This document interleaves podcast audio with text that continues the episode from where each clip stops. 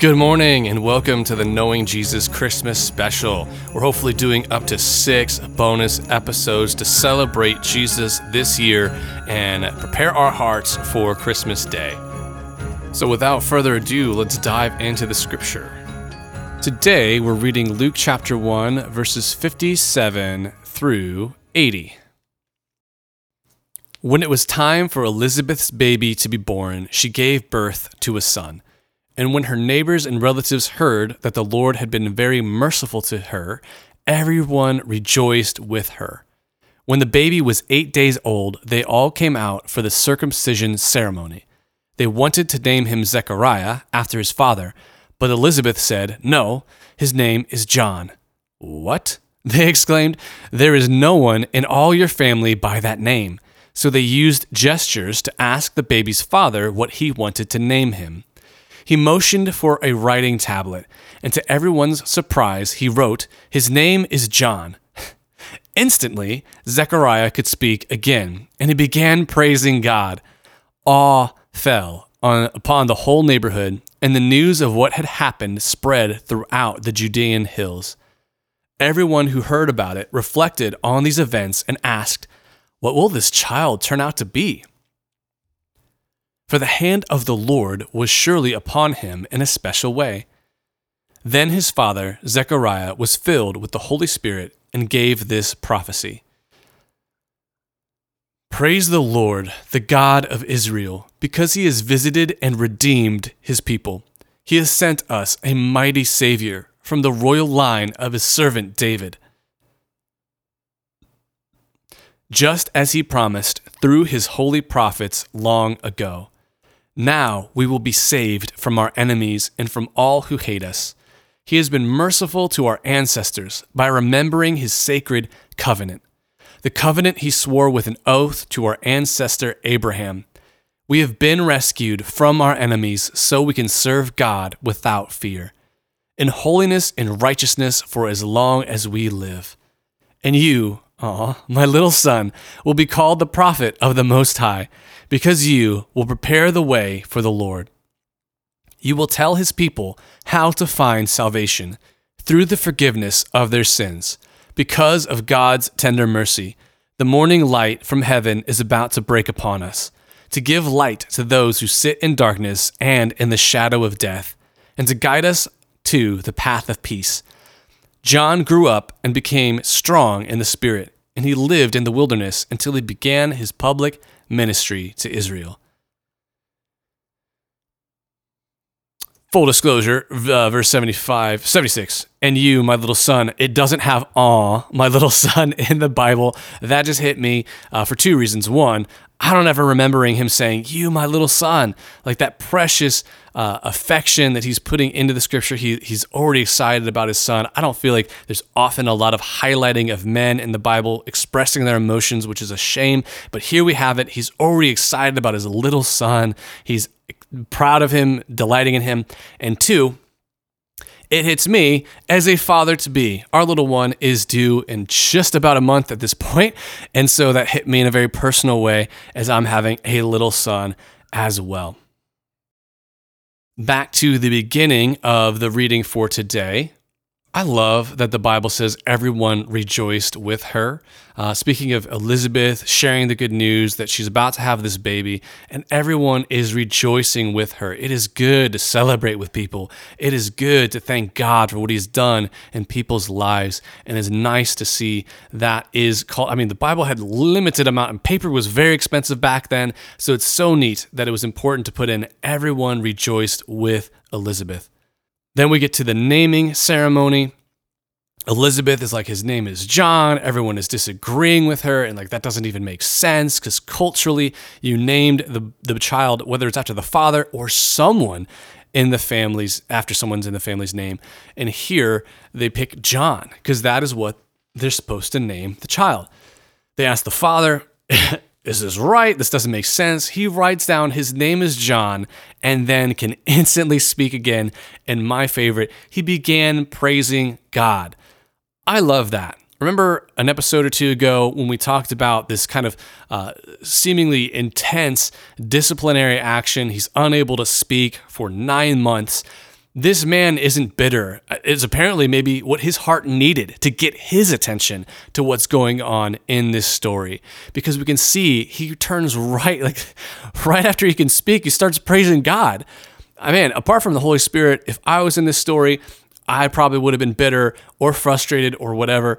So it's so awesome to see the Holy Spirit working in Zechariah He's not bitter. This time of solitude is what his heart needed. He begins worshiping God and then shortly after goes into a song. But before his song, we see that the whole neighborhood, news starts spreading about this kid. Like we were talking about, things unnormal, un, not unnatural, but uncommon things are happening. We have older people that shouldn't be having kids having kids. We have a father who's mute because he sees after he sees a vision. And now people the the the the excitement is ramping up. The whole neighborhood is wondering what is going on here?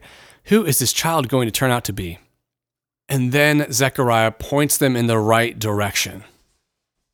He's not talking about his own son but his son preparing the way for jesus that the Lord has visited and is going to redeem his people. He sent a mighty Savior who is on the way at this point, just three months behind.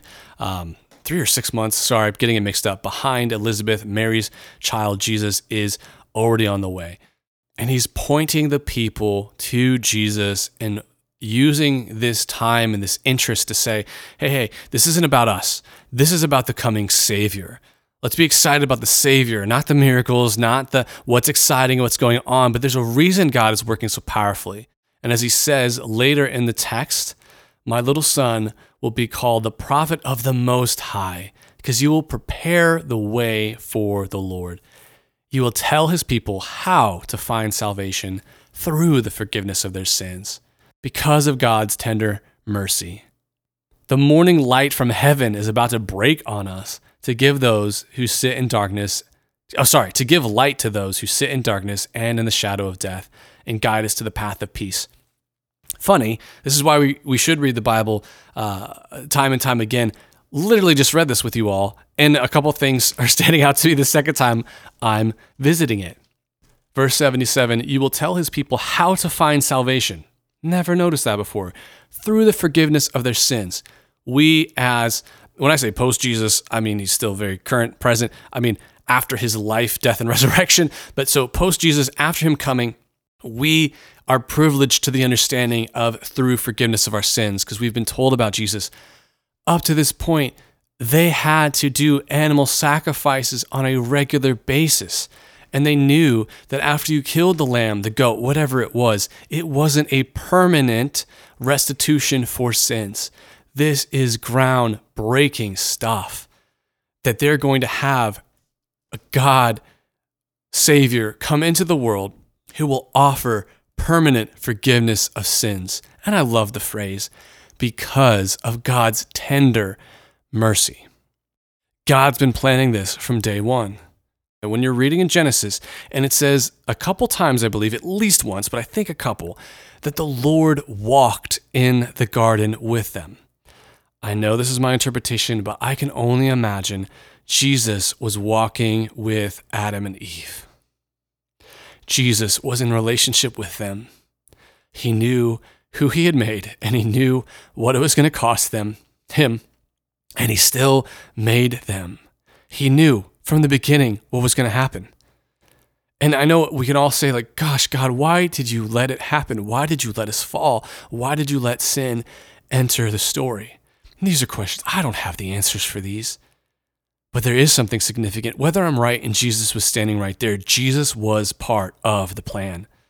The Father, Son, and Spirit are all working together, making the same decisions. They are the same consciousness, uh, but the same one God, but three manifestations. And whether he was right there or part of the process, Jesus knew, the Father and God knew, that making human beings was going to cost him dearly. But here's the beautiful part even though he was going to suffer with us in the story, all the way up to Jesus and Jesus personally during his life and on the cross, and then even after Jesus, as he grieves with us. Because when we lose loved ones, when we hurt, when we ache, when we sin and hurt ourselves or hurt someone else, God is feeling and hurting with us. He is bearing that suffering this whole human history. And He said that we're worth it.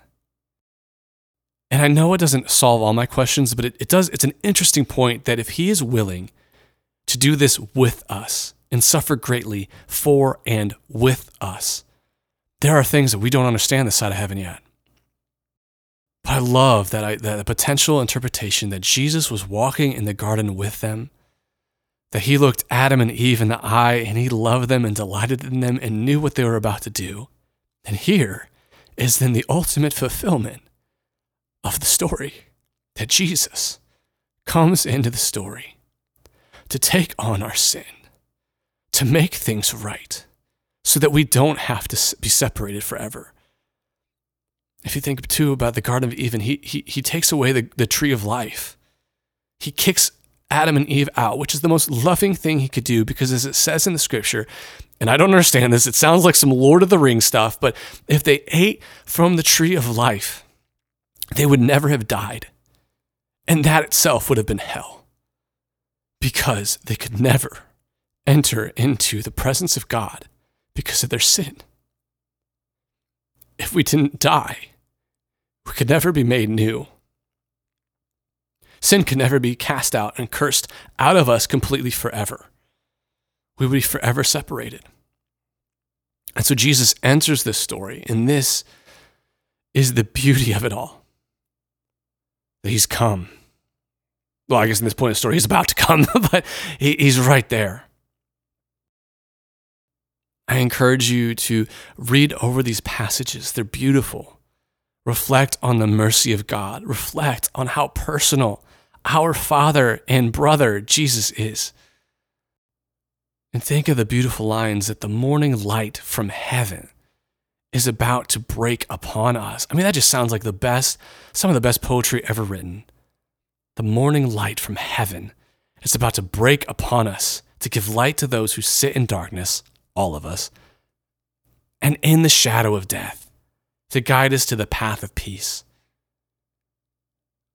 There is no true peace without Jesus. And that's not to look down on those who don't have him. It's to grieve and say, oh my gosh, if you don't have Jesus, if you don't know Jesus, you are missing out on the greatest joy and the greatest peace that humans can ever encounter. Man, I'm just thankful uh, for the Lord just, just touching my heart deeply while I am processing this with you all. Very thankful that I had some time to do this Christmas special. We're going to keep running uh, with it soon, but that's it for today. See you soon.